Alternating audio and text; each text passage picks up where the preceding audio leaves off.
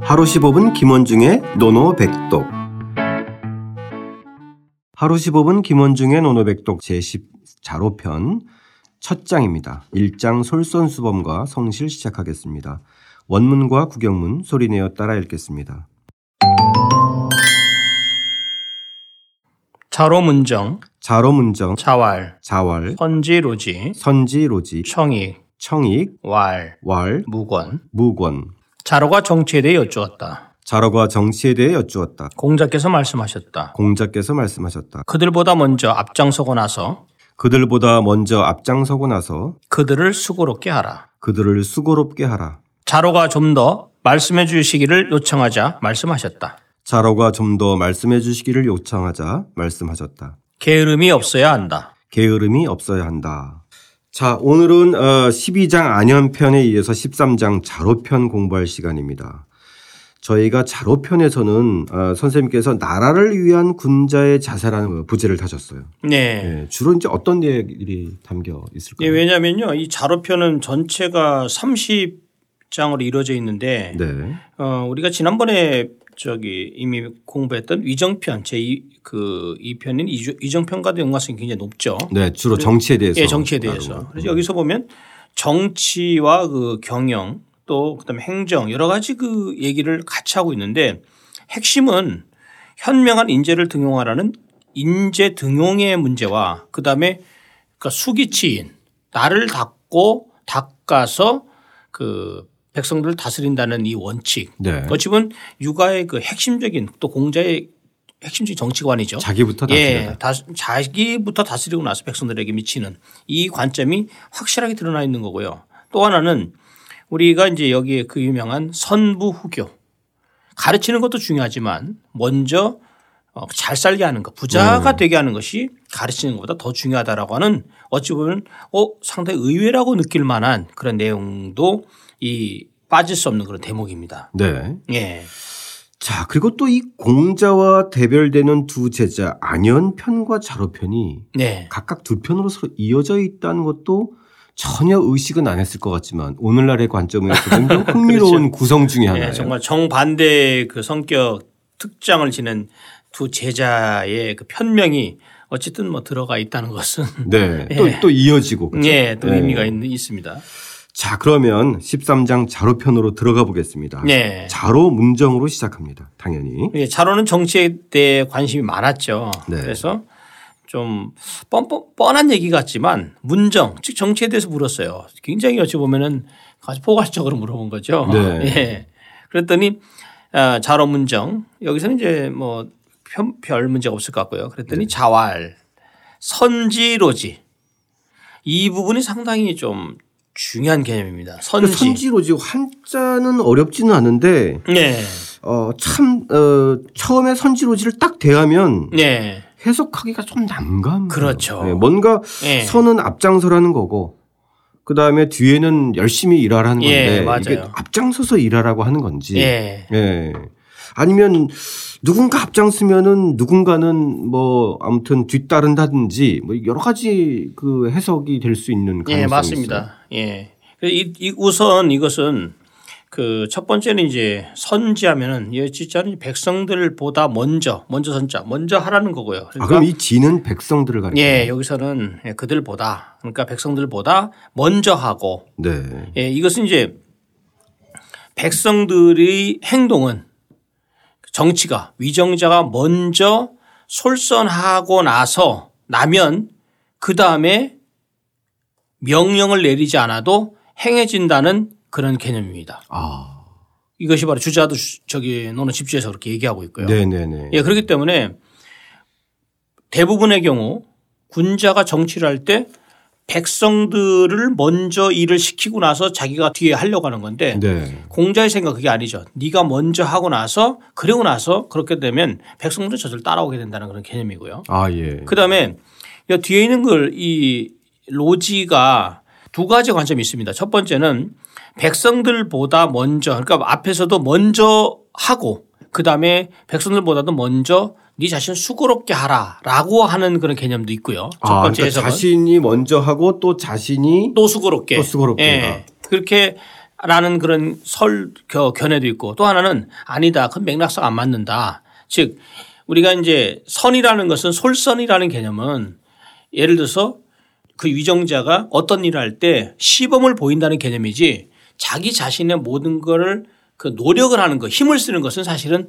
아랫사람들의 몫이었잖아요. 그렇죠. 노력자는 분명히 뭐 논에서 나오지만 힘을 쓰는 자는 분명히 아랫사람이기 때문에 네가 솔선수범을 하면 그다음하고 나서 그들을 로 수고롭게 수고를 놓자 그들을 수고롭게 할 수 있다는 거죠. 아 예. 예, 저는 뭐- 군, 역이라든지 예. 뭐 여러 가지 그렇죠. 이제 다스리는 방법, 예. 그렇죠. 백성을 다스리는 방법. 그렇죠. 음. 이제 중요한 건 그거죠.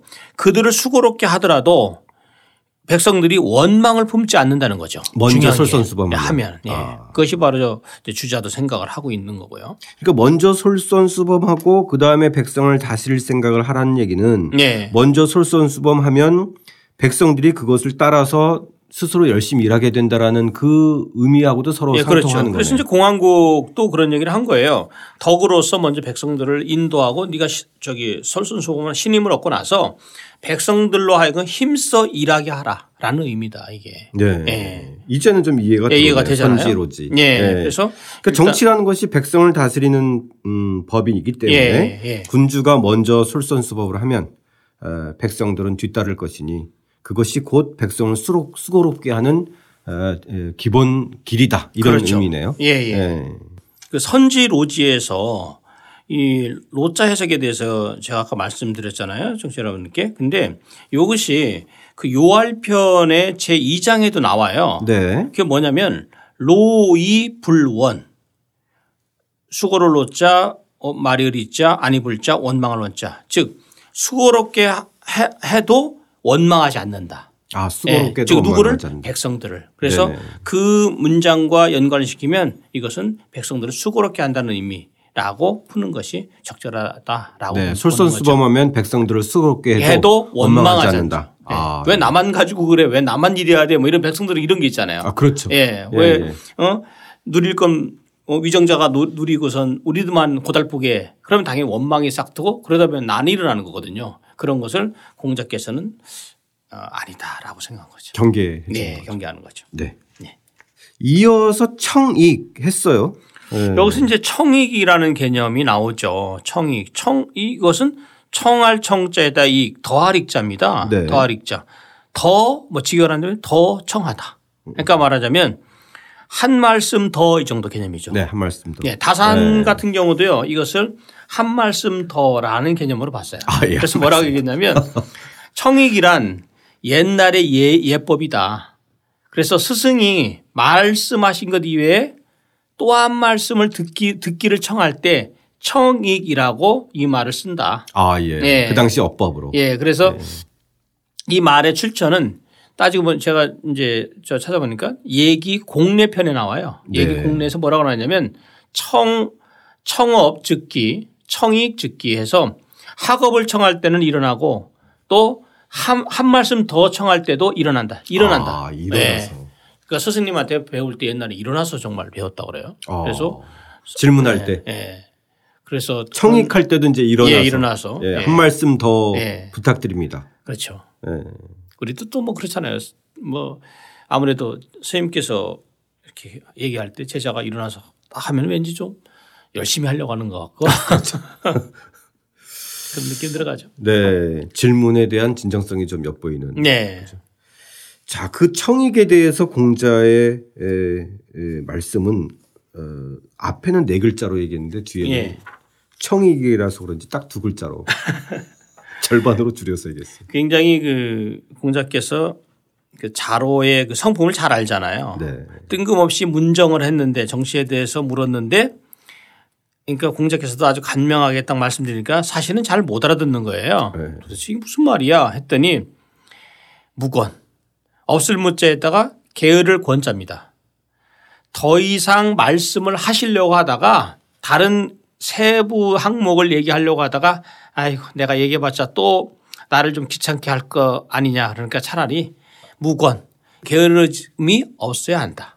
즉 게으르지 말고 성실하게 성실하게 너는 좀 성미가 급하고 자로는 늘 성미가 급했잖아요. 네. 그래서 조금 뭐 어떤 일을 하다가 마음이 동하면 해버리고 동하지 않으면은 또 내팽개칠까봐 그냥 지속적으로 계속 해나가면 된다라는 의미로 얘기한 거죠. 네. 앞에는 조금 그 나름대로 좀 생각을 해봐야 되는 문구라면 예. 어, 뒤에는 어, 그 가차없이 그냥 딱 들어오는 말이잖아요. 그렇죠. 네. 게으름 피지 마라. 그 보면요. 우리 지난번에 어디서 했죠? 그 안연편에서도 안연편에서도 이 거지 무권이라는 말이 나왔어요. 무권. 네, 맞습니다. 예, 나왔죠, 예, 한번. 예, 예, 그래서 예. 그 게으름이 없어야 된다. 그러니까 우리도 그 제자들이 공부를 할 때 뭘 할 때 또 위정자건 아니면 뭐 공직자건 모든 사람들이 게으름이 없는 거 성실함이야말로 정말 정치의 가장 중요한 덕목이 맞습니다. 아닐까. 예, 예. 예. 정치만이 아니라 또 그 모든 면에서. 그렇죠. 예. 예전에는 저희 어렸을 때는 이, 이 성실함에 대해서 많이 강조했는데 예. 요즘은 조금 많이 더 들어간 것 아. 같지만 사실 성실함이야말로 모든 것의 근본이지 않을까. 그렇죠. 예, 예. 근데 그 성실함을 무건이라고 표현하니까 훨씬 더 잘 와닿는 것 같아요. 예. 성실해라 이거보다 게으름이 없어요. 근- 그만큼 또 게으를 수 있다는 거거든요. 그렇죠. 그러니까 우리가 타성에 젖는다는 개념이 그거잖아요. 네. 뭐 작년에 했던 거 똑같이 우리도 왜 그 저도 먼저 학교에 있지만 뭐 3월 달 되면은 2월 달 되면 2월 며칠 정도 되면은 뭐 입학식 졸업식 있고 또 3월 며칠 날 되면 또 개강. 그게 다 이게 어찌 보면 또 마치 때로는 다람쥐 쳇바퀴 돌아가시 돌아가는 것 같지만 사실 거기에는 다 그 내면에는 그 아주 변화의 그런 것이 있, 있어야 되잖아요. 그렇죠. 런 것이 없이 그냥 타성에 젖어 가지고 그냥 게으름을 피우는 이런 것들은 뭐 저 바람직하다 않다라는 얘기죠. 그러니까 게으름 피인다고 하는 것이 단순히 에, 에, 편안해지려고 하는 것만이 아니라 예. 에, 그러니까 먼저 솔선수범하고 움직이고 새로운 것을 자꾸 시도하는 그런 의미까지 선생님께서 좀 피력해 주신 것 같아요. 네.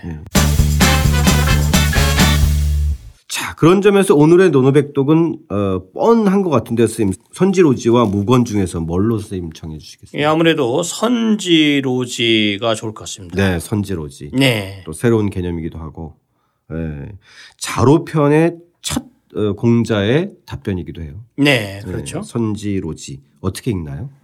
시엔즈 라오즈 자 선지로지 정치란 먼저 솔선수범에서 앞장서서 실천하는 것이고 그러다 보면 자연스럽게 또 그것이 백성을 수고롭게 하는 방법이기도 하다 이런 뜻인데요. 다시 한번 어, 소리내어 따라 읽고 직접 써보겠습니다. 자로문정 자왈 선지로지 청익 왈 무권 자로가 정치에 대해 여쭈었다. 공자께서 말씀하셨다.